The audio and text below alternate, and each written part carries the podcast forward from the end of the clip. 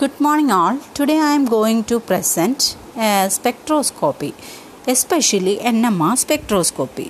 What is N M R spectroscopy? Nuclear magnetic resonance spectroscopy.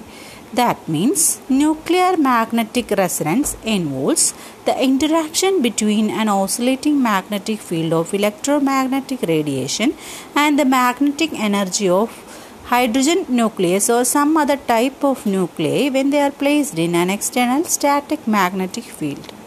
So the energy corresponds to especially radio frequency region, and the rules regarding uh, the those uh, nuclei showing N M Rs are: first rule is nuclei with odd mass number Uh, like H one, C thirteen, N fifteen, F nineteen, et cetera shows this N M R activity, and nuclei of even mass numbers but odd atomic numbers like H two, N fourteen show magnetic properties, but nuclei with even mass numbers and even atomic numbers like C six twelve, O eight sixteen, S sixteen thirty-two have no magnetic property, so they are inactive Uh, or they do not shows the uh, N M R activity.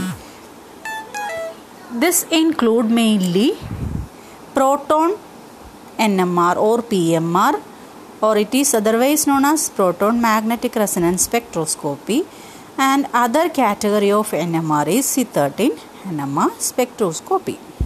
And here this N M R spectroscopy is widely used for the structural elucidation of organic compound.